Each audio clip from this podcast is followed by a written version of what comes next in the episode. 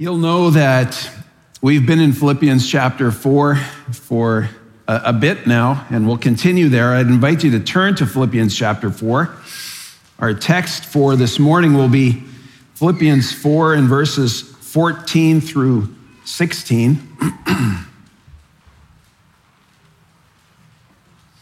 Working through this slowly because Paul has so much instruction to give us in this closing, these closing words of his. And so let's start this morning by reading the text, and I'll begin in verse 10 where we were last week. Beginning in verse 10. But I rejoiced in the Lord greatly now that at last you've revived your concern for me. Indeed, you were concerned before, but you lacked opportunity. Not that I speak from want, for I have learned to be content in whatever circumstances I am. I know how to get along with humble means, and I also know how to live in prosperity. In any and every circumstance, I have learned the secret of being filled and going hungry, both of having abundance and suffering need. I can do all things through him who strengthens me. Nevertheless, you've done well to share with me in my affliction. You yourselves know, Philippians, that at the first preaching of the gospel after I left Macedonia, no church shared with me in the matter of giving and receiving but you alone. For even in Thessalonica, when for even in Thessalonica, you sent a gift more than once for my needs. Not that I seek the gift itself, but I seek for the profit which increases to your account. But I have received everything in full and have an abundance. I am amply supplied, having received from Epaphroditus what you have sent, a fragrant aroma, an acceptable sacrifice, well pleasing to God. And my God will supply all your needs according to his riches and glory in Christ Jesus. Now to our God and Father be the glory forever and ever. Amen. What a wonderful portion of scripture. And last week we saw the contentment of Paul. The contentment of Paul. But this morning we'll shift gears just a little bit to pull out a subtopic that is apparent here. But before I do that, I'd like to offer this. On May 30th of 1792, at the Friar Lane Baptist Chapel in Nottingham, England, William Carey, the shoemaker who had then turned pastor and then eventually missionary to India, preached what has become known as the deathless sermon. The simple and courageous sermon contained only two overarching points. First, expect great things from God. And secondly, attempt great things for God. And as one of Carey's descendants would go on to write about these two points, he wrote, his pair of biddings form the right and left shoes for every pilgrim and soldier of the Lord.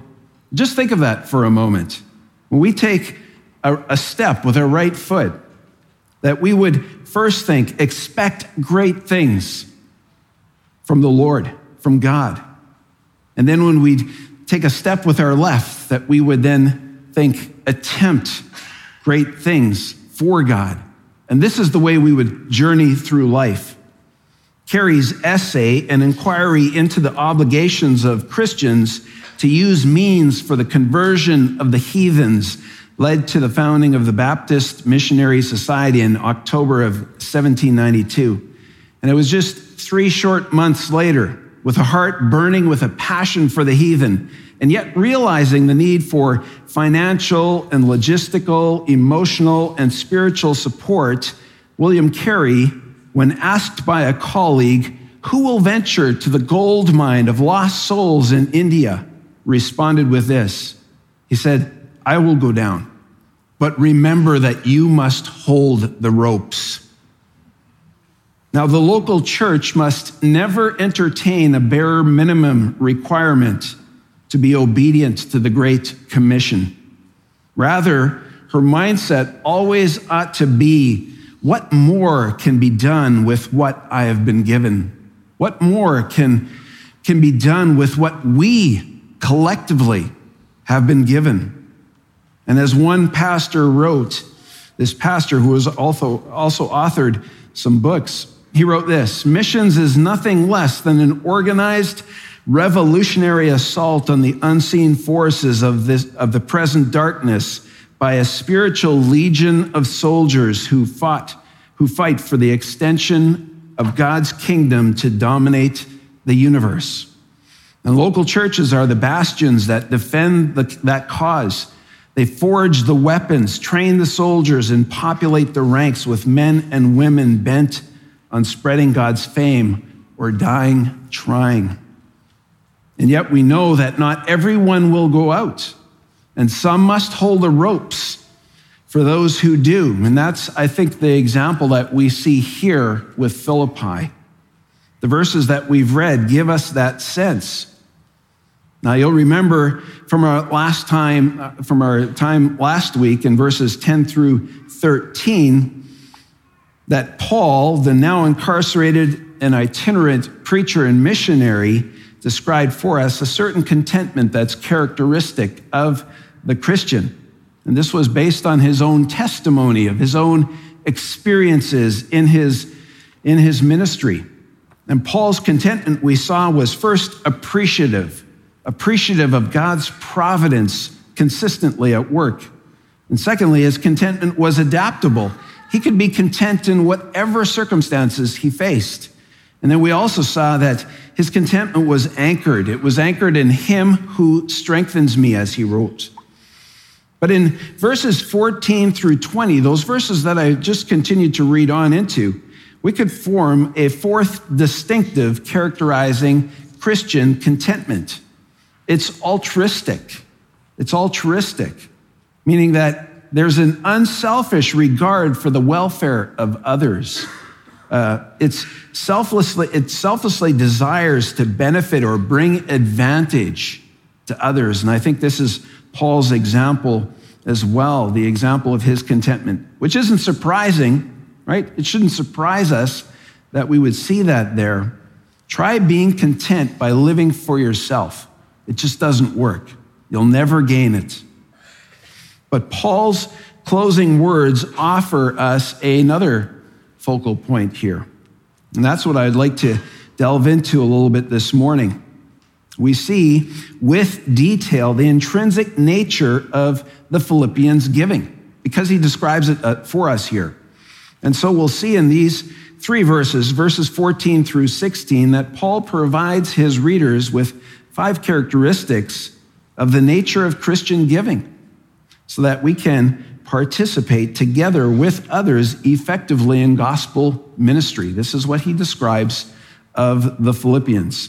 So that's five characteristics of the nature of Christian giving so that you can participate together with others more effectively in gospel ministry.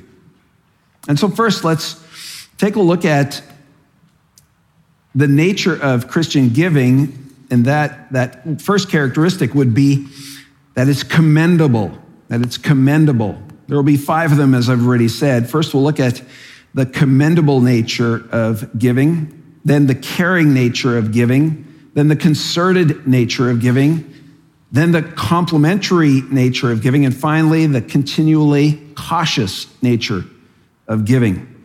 So, first of all, in verse 14, the commendable nature of giving. Take a look at the text again, verse 14. Nevertheless, you have done well to share, Paul writes. And Paul draws for us here another contrast for the Philippians to consider further. Nevertheless, could be understood as on the other hand, or even so, or, or yet. And so Paul doesn't want to leave the wrong impression with the Philippians. Yes, he was contented in every one of his circumstances, even without their gift. Even so, he is emphasizing something very important here for the Philippians, and he's wanting to affirm the Philippian church's personal care and concern for him. And this based on the evidences we will see. And so there's a commendation. You have done well Philippians, you have reached the high water, high level watermark in your conduct, in your consideration for me. You have done so finely. You have done so rightly. You've executed this beautifully. But what exactly have the Philippians performed so nobly, so splendidly? What have they done? Well, Paul says that they have shared. You have done well to share. And this word in the Greek really is familiar to us already. Sug koinoneo is the, the term that he uses here, and you have heard the, the term koinos in there, right? Koinos is fellowship or partnership or sharing. And here he uses the term sug koinoneo. Now, koineos means to enter into communion or fellowship with one another by joining oneself to an associate, to make oneself a sharer or a partner in a common interest. And so there's a sympathetic connection that is taking place here that's being described. Now, sug koinoneo is a compound word, and you'll hear that prefix sug on there. And really, what he's doing there is he's added a prefix to the front of the word that we know as fellowship. And that prefix, that, that preposition means together with. Now, if you think of it, if you think of it, if, if we've already talked about sharing or participation, there is a there is a connection there. And yet he adds this preposition that means together with fellowship or together with partner to really add emphasis. It's a little bit redundant, but it's purposefully done so, so that he's really emphasizing the, this this partnership. The Philippians' gift is a clear sign of their solidarity with Paul and his gospel ministry. And it displays a, a mutuality in all that comes with Paul's gospel ministry. You'll remember that early in Paul's letter, he wrote in chapter 1 and verse 5, where Paul was thanking God in view of their koinonia, their participation in the gospel from the first day until now. A fellowship entered into even as the very first converts were made in Philippi, as those first uh, testimonies of God's saving grace became apparent. But then again in chapter 1 and verse 9, we see Paul write, For it is only right for me to feel this way about you all, because I have you in my heart, since both in my imprisonment and in the defense and confirmation of the gospel, you are all sug koineos, is what he writes here. Partakers of grace with me. And so there's that very same term that he's using now in chapter 4 and verse 14. They're sharing both in Paul's suffering while he's imprisoned and in the defense and confirmation of the gospel. This is this is how we should understand the Philippians as they are partaking together with Paul in his ministry. Then again in chapter 2 and verse 1, Paul writes, Therefore, if there's any encouragement in Christ, if there's any consolation of love, if there's any koinonia, any fellowship of the Spirit, if any affection and compassion. And here we see him describing that common life that they were living together with him, united in one spirit, even as they were being called that uh, by way of reminder here again by Paul. And then in chapter 3 and verse 10, he writes, That I may know him and the power of his resurrection and the koinonion, the fellowship of his sufferings, being conformed to his death. And theirs also was a mutual participation in suffering as Paul suffered in languished in, in prison, certainly these partners in ministry felt that in the very core of their beings. As he was suffering, they too suffered, and ultimately suffering for the sake of Christ and being willing to do so. We know that in chapter 1 and verse 29, Paul wrote, For to you it has been granted for Christ's sake not only to believe in him, but also to suffer for his sake. And as Paul suffered, so did the Philippians suffer together with him for the sake of Christ. It was a faithful participation in Paul's ministry, which is certainly noble on the part of the Philippians. And Paul is confident. He's confident that these Philippians share fully in the gospel, in his gospel centered pursuits, and in his interests. And so he writes, You have done well to share with me. This is the first characteristic of the nature of Christian giving, that it is commendable. But then, secondly, he describes this caring nature as well. It's undergirded with care. And so take a look again at verse 14. Nevertheless, you have done well to share with me in my affliction. Under what circumstances did the Philippians share with Paul? Well, Paul gives us the answer there. It's in his affliction, in my affliction. And this term that Paul uses here literally means pressure. That he, there's a, a literal pressure that he was under.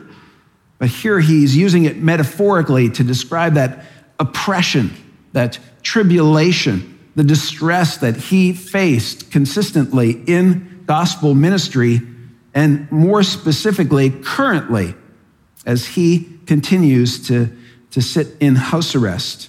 And the Philippians have shown interest in Paul's affliction, both now and even previously. We heard of some of Paul's afflictions last week, right? There were the, the beatings at the hands of the chief magistrates in Acts chapter 16 that we read about. And then subsequently shackled and placed in jail, enduring unjust treatment, even despite the fact that he himself was a Roman citizen and should have never had gone through that. Then he was run out of Thessalonica by this angry mob of jealous Jews and wicked men. The same mob then follows them to Berea and, and pushes them ultimately out of Macedonia altogether. He certainly faced turbulent times. In 2 Corinthians 11, and beginning in verse 23, we read of the, the hardships that Paul faced.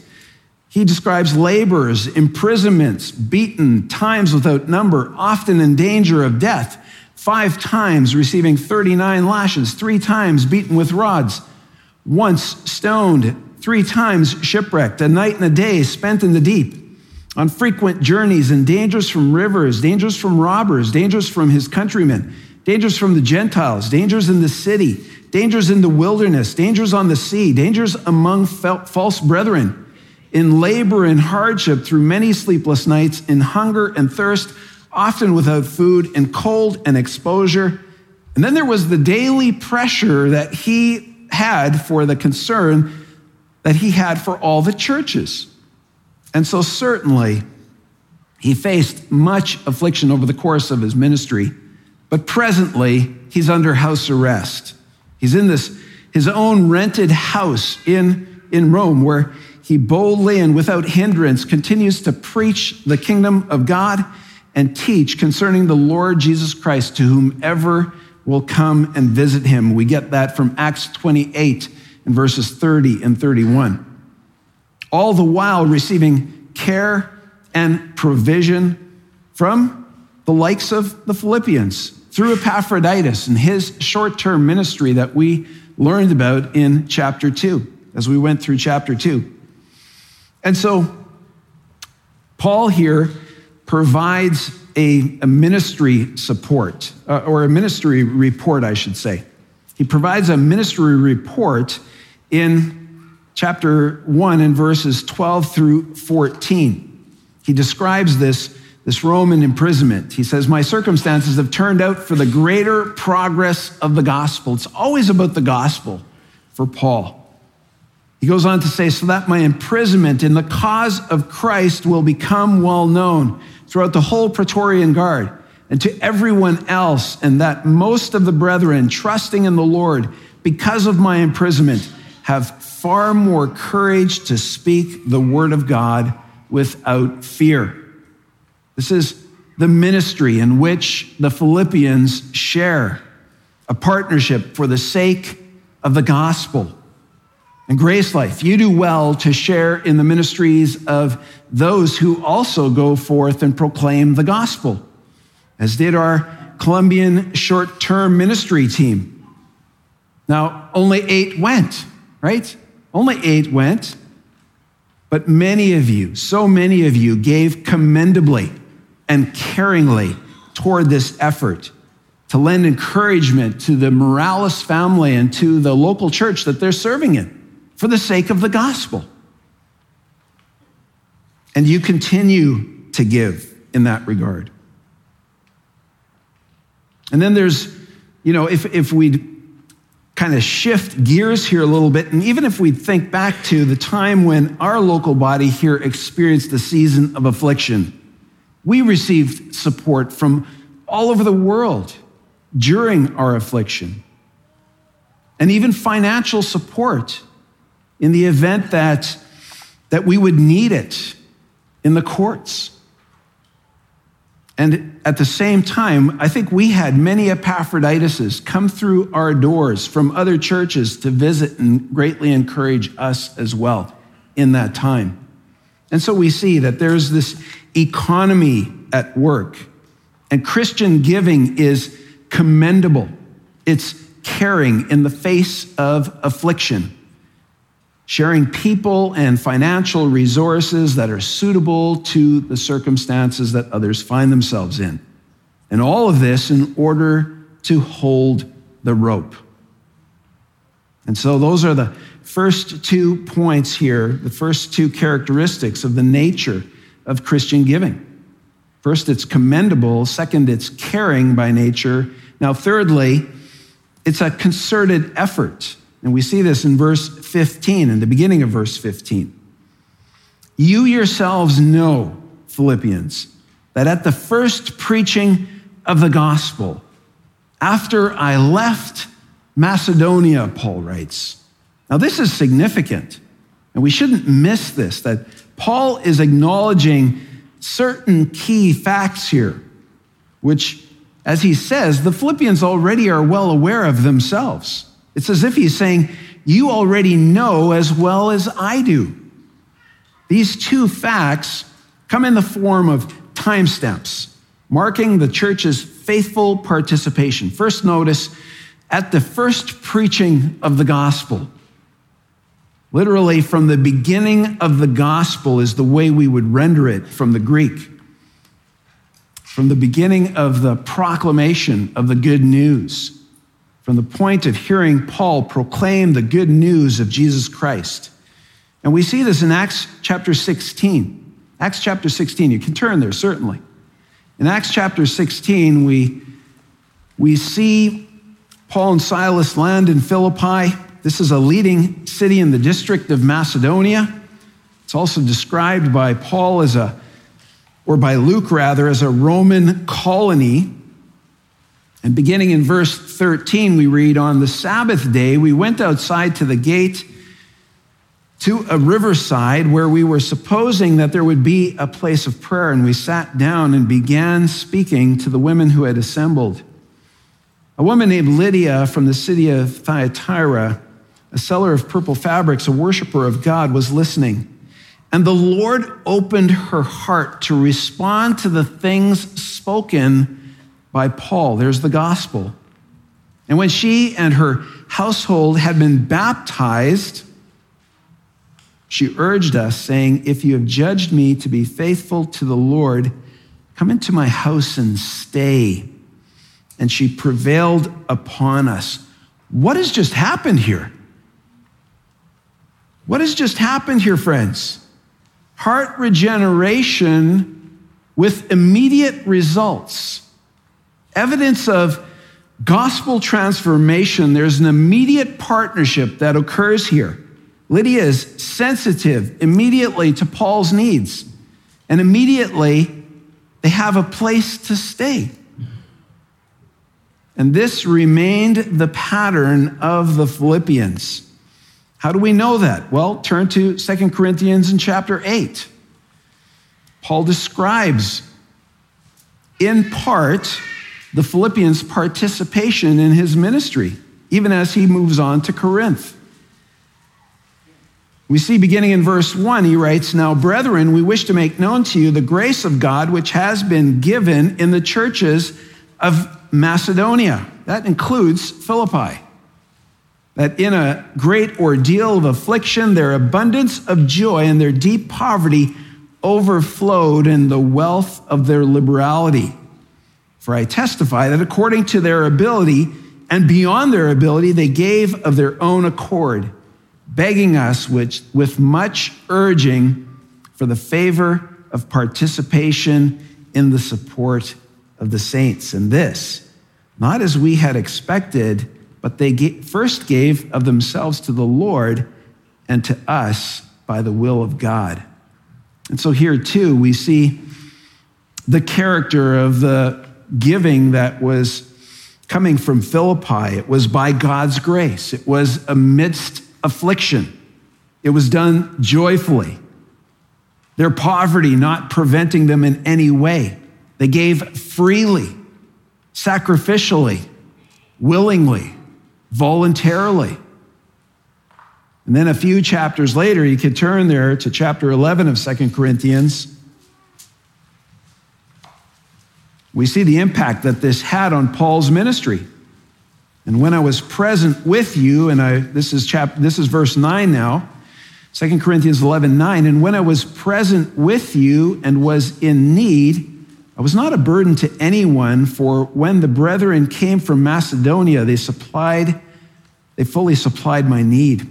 And in everything, I kept myself from being a burden to you and will continue to do so.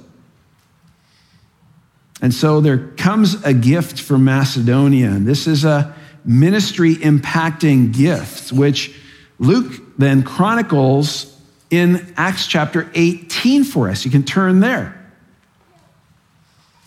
Luke chronicles Paul's claim here in Acts chapter 18. Now, in Acts chapter 18, we see Paul having left Macedonia and entering into the district of Achaia. Now, preaching the gospel in Athens, he went to Corinth after that Staying and working with Aquila and Priscilla, these were Jewish tent makers by trade. And that was Paul's wheelhouse as well. But we pick up the text in verse 4. And he was reasoning in the synagogue every Sabbath and trying to persuade Jews and Greek, Greeks. But when Silas and Timothy came down from Macedonia, Paul began devoting himself completely to the word solemnly testifying to the Jews that Jesus was the Christ. You see, prior, he had to, he had continued to work, right, to earn a living until Silas and Timothy came down from Macedonia, came down from Philippi with a gift that allowed Paul then to set tent making aside and focus solely on the gospel. That's what we can deduce here. Paul was able to commit himself wholeheartedly to gospel proclamation because now his needs were being met. These were recognized needs. Now, why did Paul need to work in Corinth? I think that's a fair question to ask here, too. Okay, we've been focused on the church of Philippi here and, and their actions, but we need to also consider why was it in the first place that Paul needed to work in Corinth? I would submit to you that it was probably due to the state of the church in Corinth. You see, Corinth was strongly influenced by its immoral context. It was divided in its fellowship, and it was very chaotic in its worship. And this, unlike the church in Philippi. And so Philippi could commit their time and their energies to supporting Paul's gospel ministry, while on the other hand, things just were not prepared in that way in Corinth. We get a strong sense then of the concerted effort of the Philippians to support Paul. This was something that was mutually contrived, agreed upon, and executed by way of a unified collective. But we see here also that, that it needs, and it needs to be said, concerted giving is not intuitive, right? Concerted giving is not intuitive. We see that in Corinth, right? That's the case of Corinth. Paul had to continue working. In fact, he goes on to write here, and I'll ask you to turn back to Philippians chapter 4 and verse 15. Now, in the middle of verse 15, Paul states, No church shared with me. No church literally fellowshipped with me, as the LSB renders it. And this, this term here, this verb, is ekkoinenesin. Okay, and there again, we hear that koineso, uh, the koineo term. All other churches were not sharing. They were not participating in, in Paul's gospel ministry. In fact, they had failed to help Paul, likely failing to, to fulfill a gospel obligation that they have. And from this, if one fails to help in gospel ministry, if one fails to carry out a gospel obligation that each one of us has, then it can be easily concluded that there's also a failing of receiving the blessings that are found within that fellowship, within that participation that's taking place. And so, really, we see then here the unique nature of the Philippians' partnership with Paul. Again, giving is not intuitive necessarily. And so we see a very concerted effort on the part of the, Philippians. Now, how can we apply this?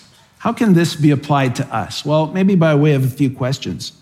Are you missing out on the opportunities that are presented to you to participate more directly in the gospel ministry of others? And by giving specifically, by giving of what God has given to you toward those gospel ministries. Do you recognize your gospel obligation? Or are you ignoring your gospel obligation? Are you missing out then also on the blessings that could be had otherwise, right? By participating. Certainly, certainly the Philippians were rich for their participation. We'll see that in just a moment here. And so giving is a concerted, it's a collaborative effort. Or we could ask this Have you assessed the extent of your sharing in the ministries of Grace Life's missionaries? We could ask that as well. We support some wonderful men in the field who have devoted their lives to, to proclaim the gospel, to train up pastors in other countries, to faithfully pastor in churches. Are you doing all that you possibly can in order to come alongside them, to lock arms together with them, and to, to partner with them, to partner with Sean in Manila in the Philippines, with Hovig in Yerevan in Armenia, with Ricardo in Bogota, Colombia, with David in a place that I can't even pronounce, but I know it's in Madagascar. Right? These places are outside of the scope of our understanding, even, but there's an easy way to come alongside, and that's by giving. And yet, I know at the same time that there are some here that likely entertain thoughts of just meeting the bare minimum, the bare minimum requirement to, to in some way participate in the Great Commission, whatever that even might be in your mind. I'm not exactly sure. But giving is a concerted team effort. While participating, while participating in this, we need to remember to wear those shoes. Remember those shoes, right? Right foot, expect great things from God. Then left foot, attempt great things for God. And this is the way we walk. This is the way we walk. And so that's a concerted effort. Now, fourthly, giving is complementary. Christian, Christian giving is complementary. And we see this in verse 15. I'd ask you to train your eyes down the text again. You yourselves also know, Philippians, that at the first preaching of the gospel, after I left Macedonia, no church shared with me in the matter of giving and receiving, but you alone. Now, what does Paul mean here by the matter of giving and receiving? This is language that Paul uses here. It describes a business relationship in the ancient world. is really what's being described here. And as one commentator explains, matter refers to an account used in business transactions. This, according to Greek literature. And giving and receiving are monetary transactions on two sides of a ledger. Okay? So there's giving on one side and receiving on the other. And yes, technically, we know that this is a financial gift that has been get, both given and then received. That's what, what Paul is describing here. But there's also the sense that the giving and receiving extends into the act of service to one another. Also, the ongoing mutual communication while enjoying this close partnership, which really is a very close friendship. We know that the Philippians gave generously to Paul in his gospel ministry. But why did they give? Why did they give? Well, it was in direct response to what they had received, right? It was in direct response, really, to that heart, excuse me, that heart change that they experienced, right? We saw it in Lydia. Excuse me. We saw it in Lydia's life, certainly, but then we also saw it in the lives of others as they came under the gospel, transformed lives. They continued to seek Paul out to give. They were concerned about him. So this was in direct response to what they had received from Paul. Both the gospel message, this, and not only the gospel message, but also Paul's very life. You'll remember in chapter 2 and verse 17, he wrote, Even if poured out as a drink offering upon the sacrifice and service of their faith. And this is his own life that he is describing here. So they received both, or they were given both the gospel and Paul gave his life to them. This is then what they also received, right?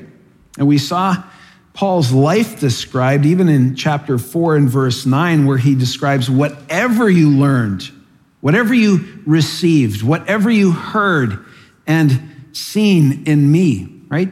This was the model, the example of his life that they had, that they had witnessed and that he had clearly given to them. So there's a reciprocal relationship between Paul and the Philippians that's presented here. And that helps us to see the nature of giving as complementary, complementary.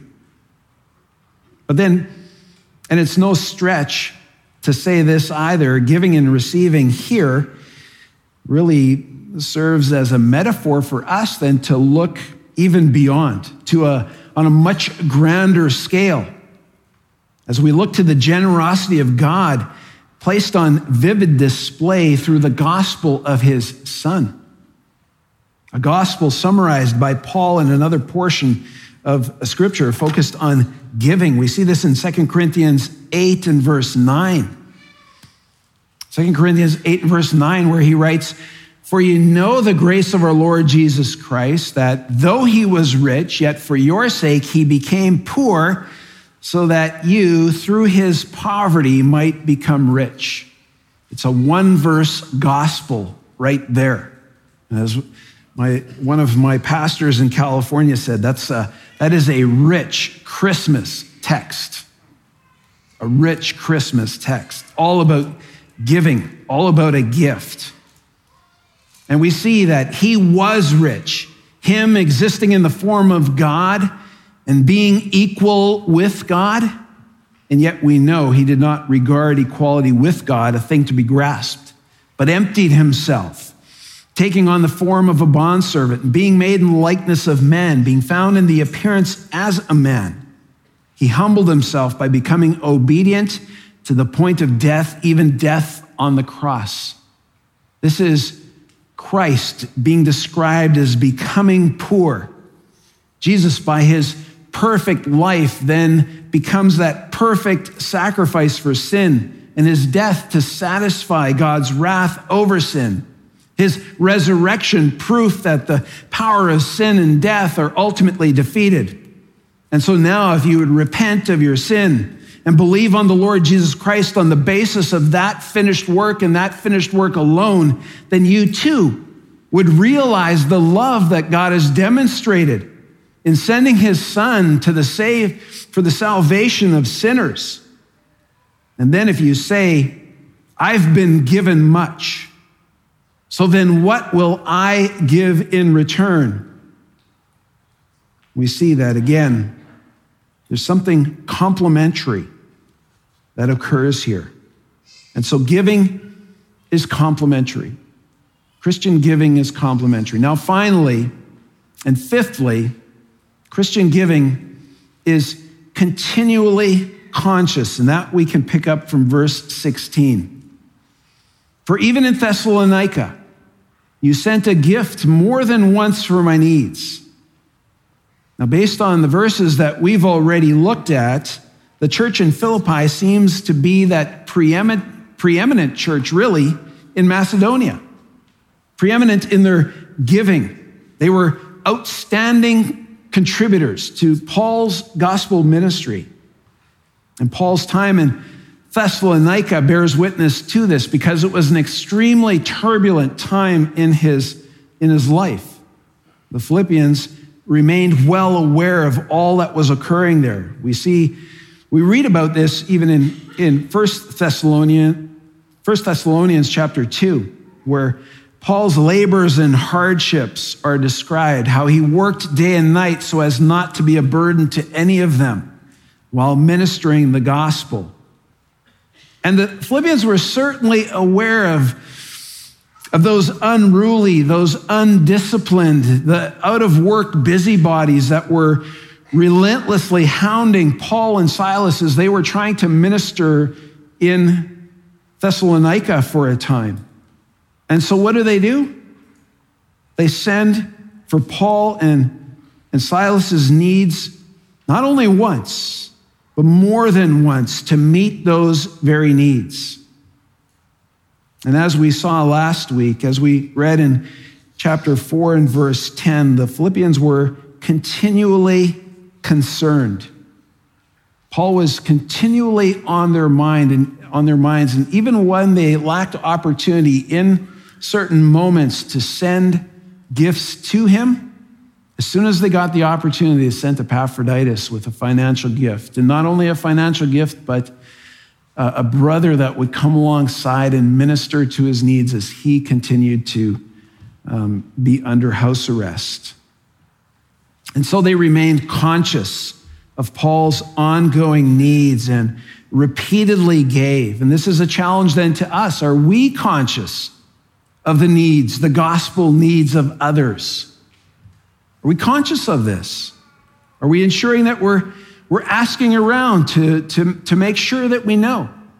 We could even be sending letters to our missionaries, emails, asking them how they're, how they're doing.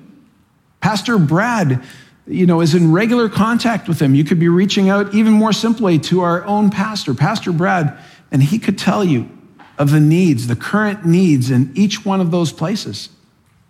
And then certainly, it's just a small step to, to go, I, I, can, I can give support to that. I can give toward that effort. I recognize the need and I'm going to, I'm going to jump on that. Right? For even in Thessalonica, you sent a gift more than once for my needs. And this needs to be the pattern here at Grace Life learning to engage in good deeds to meet pressing needs so that we will not be unfruitful as paul writes in titus 3.14 and so there we've seen it. We've seen six characteristics of the nature of christian giving. And we've seen this in order that each one of you can effectively participate together with others already in gospel ministry for the sake of the gospel, for the sake of, of drawing souls to Christ. And so that you can hold the rope for others as they go out. Giving is commendable. Giving displays care. Giving is a concerted effort, as we've seen. Giving is certainly complementary, with giving and receiving being reciprocal. And giving should remain continually conscious, it should be at the forefront of our minds continually. Let's pray.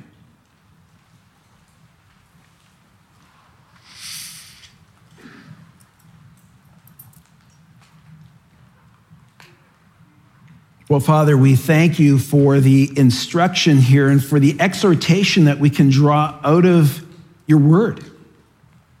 How there is a, a charge that comes alongside the Great Commission.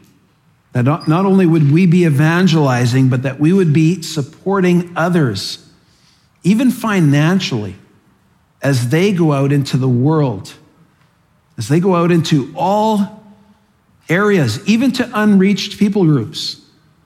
And that we would be eager, as we've seen with the Philippians, that we would be conscious, that we would be alert and aware of what's going on in our world, specifically with those who we support, those who we send out. And we thank you for this opportunity because we know that within it there is blessing. And so, Father, we pray that you would enable us in areas that, that need addressing to, to be more generous, to, to give more effectively in order to participate more fully with the gospel as it goes forth from the mouths of others. We thank you for this, this morning and this time. And we pray this in Christ's name. Amen.